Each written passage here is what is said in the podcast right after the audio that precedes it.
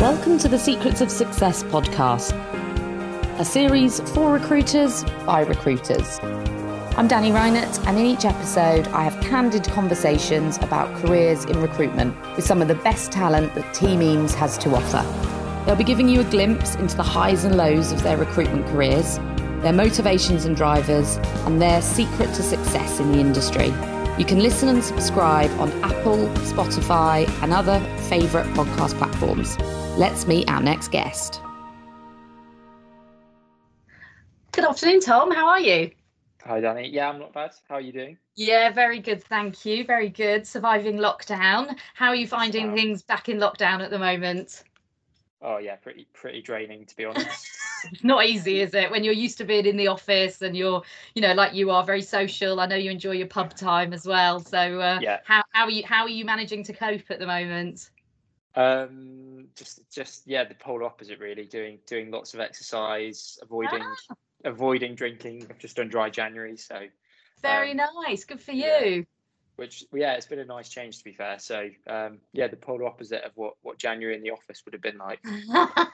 Nice.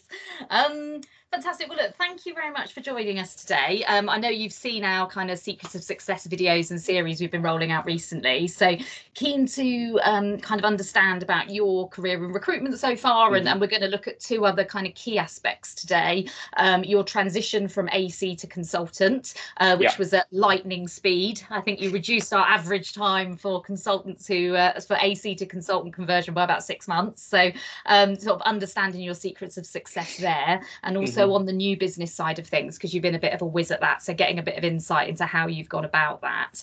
Um, yeah. So give us a very brief snapshot of your career in recruitment so far, your your journey.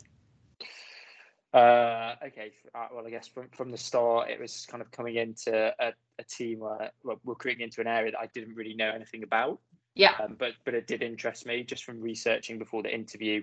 I was like, yeah, this is this is something that I, I could definitely get interested in and, and want to learn to learn more about. And pretty pretty quickly ended up specialising. Um, obviously, I mean, the, the, the team look at banking and asset management, but pretty quickly ended up specialising on Uh, the asset management side. So mm-hmm. um, yeah, and then I obviously started as an associate consultant, working on like various bits that I was I was passed. Um, quick, quickly, kind of got got to grips with it and, and learned more about my industry. Went on to to consultant and, and now senior consultant. Um, yeah, recruiting into uh, specifically into funds um, and, and and mainly looking at fund finance. So yeah, it was pretty. pretty I, I guess pretty quickly went from kind of general financial services to specializing, and I think that's when it gets a little bit more interesting, um, when obviously you've got a got an area that you look after and and, and you want to learn more about and, and and go from there really. Yeah, um absolutely. Fantastic, thank you. And that's really interesting you mentioned about taking more of a specialist approach, because we talk about that a lot in recruitment. All, all of our recruiters at Eames are sort of encouraged very much to work within a specialist vertical. You mentioned there you've enjoyed it. What do you think the business benefits for you, the kind of the benefits to your billings and your performance have been of taking that more specialist approach to recruitment? I think uh, I think when you do specialise, everything just becomes a lot easier. Mm-hmm. uh, because, I mean, especially funds as, as an industry, it's a very small industry, and you soon realise all the candidates know each other, the clients know each other. Uh, so I, I guess you, you very quickly start to cover what is a small market, and the more people you know, the easier it gets. Yeah. Uh, so I think that is that is definitely something I'd say, and you, you've just got a target and something to focus on. Um, rather than kind of just doing like the odd job in, in loads of different areas where it's it's suddenly very difficult. Like if I get a roll through for a client, I, I'm pretty confident that I can get a handful of good candidates over very quickly just because I know lots of people in that area. Yeah. Um, and, and also just from a learning perspective as well. Uh, I mean, investment management is is, an, is something that I've taken a, a personal interest in. Um, I mean, from a retail perspective, obviously, mm-hmm. uh, and and yeah, I, I think like it, it just helps a lot if you know what you're talking about and, and you can actually be credible. Yeah, um, and, and and that will come from from focusing on a particular area. Yeah, absolutely. I wondered if you were going to use the word credibility, because I was going to jump in there as well. It helps, doesn't it? If you know, yeah. you know a lot about a little, if little bit, if that makes sense, you can really yes. build that deep knowledge and that credibility, can't you? Yeah, definitely. And, and that's when people buy into you at the end of the day. Yeah. Um, because obviously it is a competitive space, and especially the area I look at, a lot of the, the candidates I I work with are, are coming from from accountancy practices, and th- there's a lot of options open to them. Um, yeah. And you've obviously got to you've got to be able to sell an area to them, and, and you're not going to be able to do that unless you really know it inside and out. Yeah, makes a lot of sense. Really good advice as well, I think, there for people watching this that are thinking about moving into a more specialist market. So that's great. Mm. Um, so if I take you back a little bit, a little bit further than starting in recruitment, why did you decide recruitment was going to be the right thing for you? Uh, it's, I think it's the classic response, fell into it. Nobody I, plans it. Nobody plans it. Yeah. I, I don't really know. I, I mean, I got referred by a friend into Eames. Um, yeah, remember. And yeah, I, I think what really drew me to it was obviously the financial incentives. I think, I I mean, something I looked at was was doing marketing, which is what I did a lot of internships in, which which I was really interested in, but it's it's difficult to earn a lot of money in marketing very early on. Whereas I think yeah. recruitment, if if you if you get it right, you can do. Mm. Um, And, and I think that's, I thought I'll, I'll give it a go and, and see what it's like. Uh, yeah. And I think I was I was pleasantly surprised by quite a lot of things. Um, just like, I, I think particularly at Eames, the autonomy that comes with the role, um, the not necessarily the social aspect, both the part of the job and obviously outside the job with colleagues and things like that. But yeah. being able to go on client meetings, candidate meetings, obviously getting out there and meeting people was, is really interesting as well, and, mm. and all the lunches that come with it and things like that. So um yeah, I just I fell into it, I think, like most people do. Um but yeah, yeah was was very pleasantly surprised. Excellent, fantastic. So having a think about that transition then from associate consultant to consultant, um, as I mentioned at the beginning, you know, you did that pretty quickly um, by anybody's standards. Um, what do you think, you know, how how was that experience for you? Because, you know, it's quite a it can feel like quite a big jump, can't it? So how, how talk us through that experience for you. Uh, yeah, I think I was I was pretty lucky in that kind of from very early on, I was trusted to do not three, not three sixty straight away, but I was passed the role and was able to do the client side. Yeah, um, dealing de- dealing with them, obviously didn't actually pull the role, but was doing that client side and having that client interaction From, from pretty much doing my first deal in recruitment. Mm. Uh, and I think that just kind of, I think just doing that, you realise that look, clients are the same as candidates. You know, you can, you just have to be a, a normal person. Uh, and, and I think that helped. And, and just having, uh, I guess, just being, having it drilled into you from, from the get go, just how important the, that other side of the, the business is, the business development side, um, just how important that other side of your role is. Yeah. It's kind of drilled into me from day one.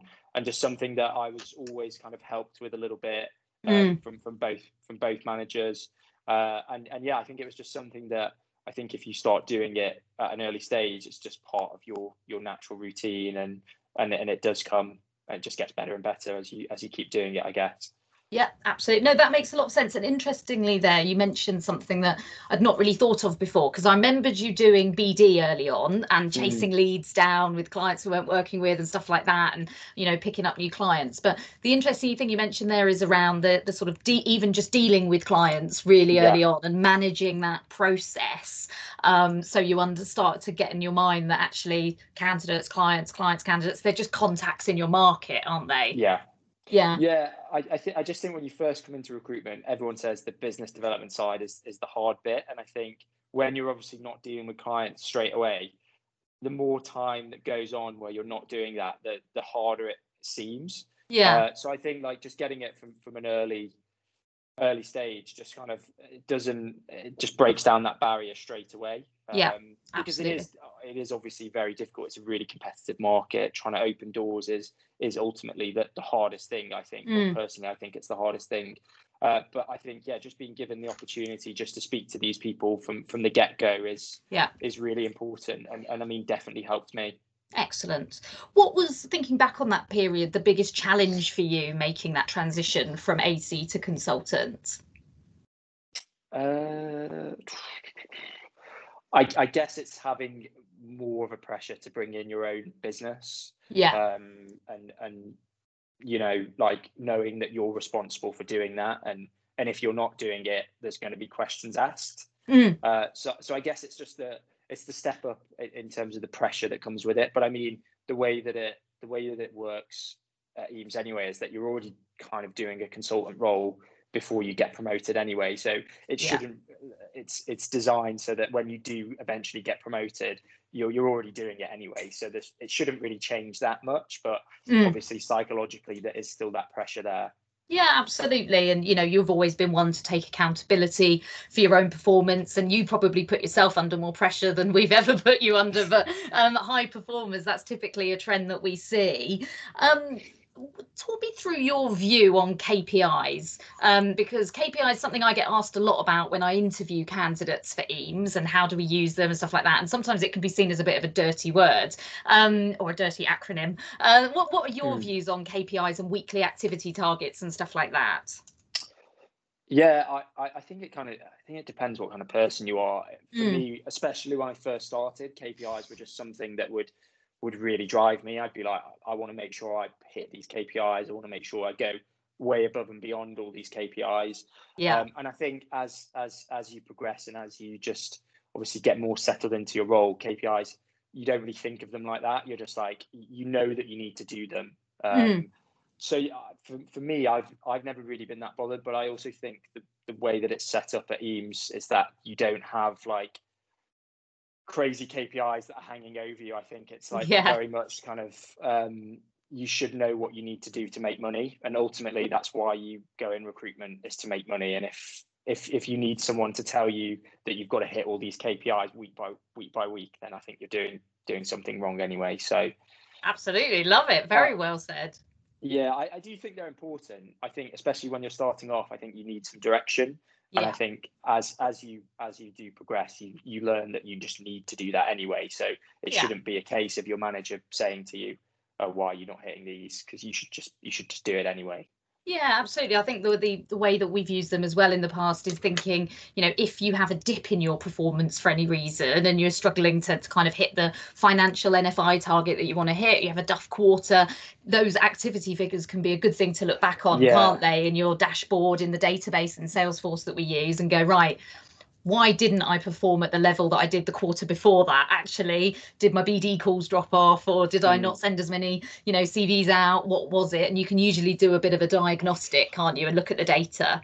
Yeah, and, and I think there can be a bit of an insurance policy in that sense as well. Uh, that look, if you have, look, there's there's there's luck in recruitment. At the end of the day, you're going to have months where things don't go your way. Yeah. Um, if you if you've got really good activity over two months where you've not billed, you know, okay, you might have been doing the wrong kind of activity, but sometimes it can be that things just haven't gone your way. And at least yeah. you've got, at least you've got all that activity to say, well, look, I was doing the right things. It's absolutely not, not gone my way. And hopefully yeah. it will do uh, in, in the next month. Yeah, makes a lot of sense. Um, so you touched on the business development side of things and, and kind of getting stuck into that early. And you absolutely were somebody that, you know, not just the client management and talking to them through the process, but as I mentioned earlier, you know, you were picking up leads, and Glenn, your director, was kind of saying, and Chiggs, your boss, you know, go and chase that lead down. You go and pick it up and give it a go. Um, mm. It's always felt like you've really had a drive to do that new business side of things and win your own clients. Where do you think the drive for that has come from? Uh, well, I guess it's obviously uh, for me, a, a lot of it is kind of in progression for a start. Like mm-hmm. it, it's part of the criteria to progress internally at Eames, obviously mm-hmm. to, to get to the next step. Uh, so, so that's always something. And I guess it all just comes back to the, the financial incentive. Look, if you've got a, a list of clients that are your clients and they're going to keep giving you repeat business, I mean, the, the more jobs you have, the more chance of making money, right? Yeah. Um, and I think that's just what it comes down to, uh, trying, yeah. trying to get new business and um, trying to just keep the job flow coming in continually so that you're never going to have quiet patches.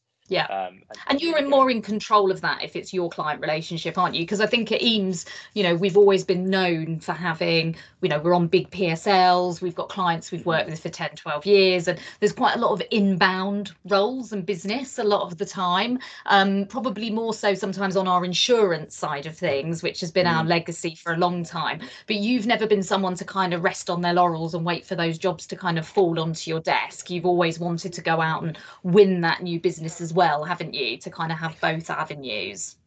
Yeah, definitely. And, and I think that is a, a, a crucial point, is that I do have both avenues. Um, yeah. Obviously work, work with Glenn, who's obviously been in been in the space for, for a long time, and, yeah. and help him with the more kind of junior end of his his client work. So I do get both avenues, but mm. it, it, it is, I guess it's it's quite rewarding when you do it entirely yourself and you win, and you know, a, a new client and establish a new relationship for the business. Mm.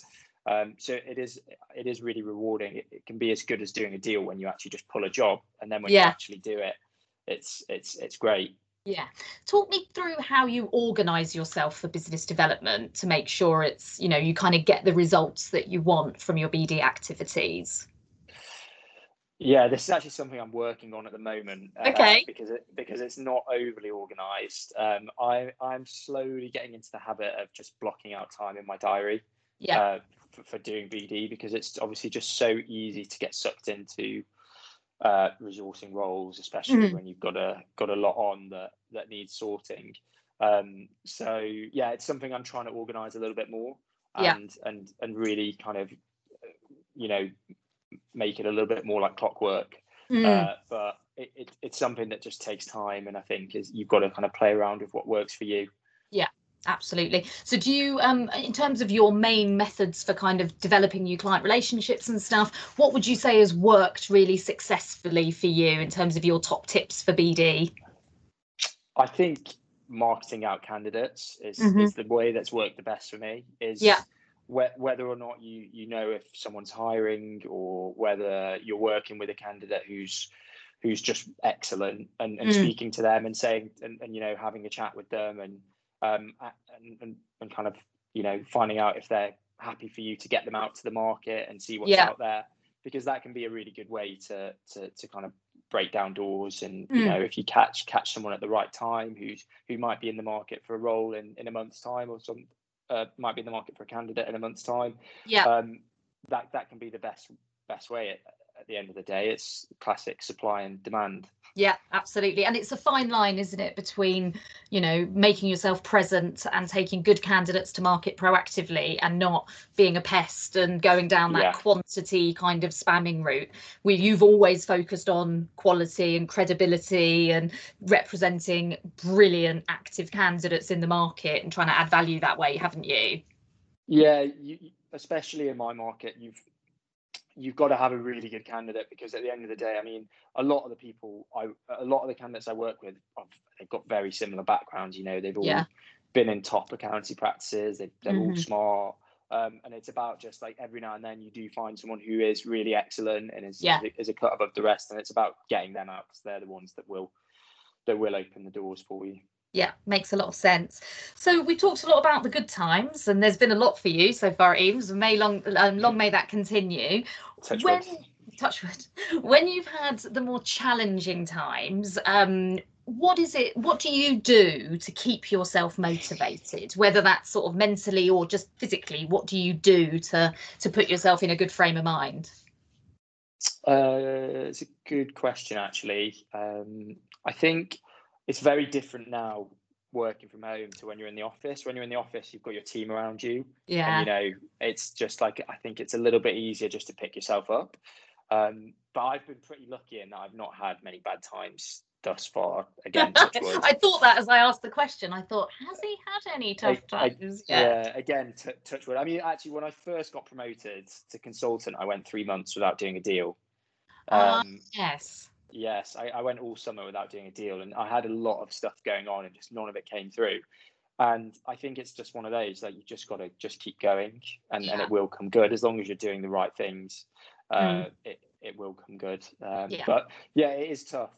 There are weeks where you're like, oh God, maybe this isn't for me. But it yeah. does. It always it always turns around if you if you just keep doing the right stuff.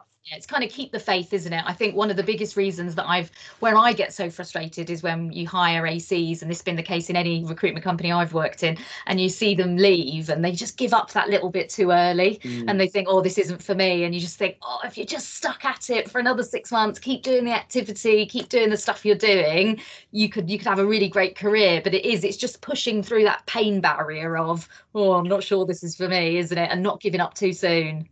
Yeah, yeah, one hundred percent. It's, it's sometimes you do, it's it's almost like imposter syndrome you get. Yeah. You're like, oh, maybe, you know, you'll have one thing not go your way. But yeah, it is it is just about, I think, more than anything, just thinking about financial rewards is just yeah. what gets you through it. It's like, look, if I keep doing this, if I work late tonight, then there's a chance I might make X amount of money. So yeah, it, it's just, it's it's keeping that thing in the back of your mind always, I think, just to kind of push you through it. Yeah, absolutely. So in um in kind of summary, thinking, you know, you've given us some really good insights today, thank you, and some good advice for people. If you had to think to sort of summarise one or two kind of key secrets of success to pass on to people, so especially those people that are maybe going through that A C to consultant transition, or, you know, are at the earlier stages of their career, what would you say your two secrets of success that you would share with people would be? I think the first one would be uh, is is all about learning. Like when I started, I just bought a book, a couple of books on the industry, and just read all about it, because th- the hardest thing for me when I first started was trying to talk to people about, obviously, like your first intro calls, just trying to first chatting with candidates is speaking to people about so- something that you don't really know that much about. Yeah, uh, which is just, which is something I just hated. Uh, mm-hmm. So I just bought, I bought some books. I used to read them on the commute to work, which, okay, you can't do anymore, but you could wake, you could wake up an hour early and read it in bed or something. Yeah. Um, so yeah, I, I, I think the first thing is just finding like all the right newsletters and things like that, signing up on your work email and just getting yeah. like, industry news sent to you, and just trying to stay on top of things like that, because right. you'll have so much more confidence in yourself if you know what you're talking about. And again, it comes back to that credibility piece. Mm. Um, you'll you'll just you'll you'll have much better conversations with candidates, clients, and it's something I still do. Like, I'm still nowhere near like knowledgeable enough in my in my opinion on on a lot of things, so it's something that yeah. I still do all the time, and and I think that's what helps is is if you have a genuine interest in the industry you recruit into, yeah um it, it makes that that side of things a lot easier. And um yeah the other thing is just speak to people. Like uh, that's what it I seems do obvious, doesn't it? But the more people yeah. you talk to, the better people tend to do in recruitment. And and they, they coincide, the two do. Like the more people you speak to, the more you'll learn about the industry, because you're speaking to people that are a part of it and and, mm-hmm. and do it every and do it every day. Um, but yeah, just speak to people. Um, it's it's it's the it's the best part of the job. Um, yeah. Speaking to different people every day, um, you learn so much from people, and um, yeah, especially if you're in a small market like I am, uh, it, it helps a lot when you when you know a lot of people. Excellent. Lovely. That's everything. Thank you so much, Tom. I appreciate you no taking worries. the time to chat to us today. All right. And enjoy the rest of yeah. your week. All right. Thanks, Danni. Thanks. Bye.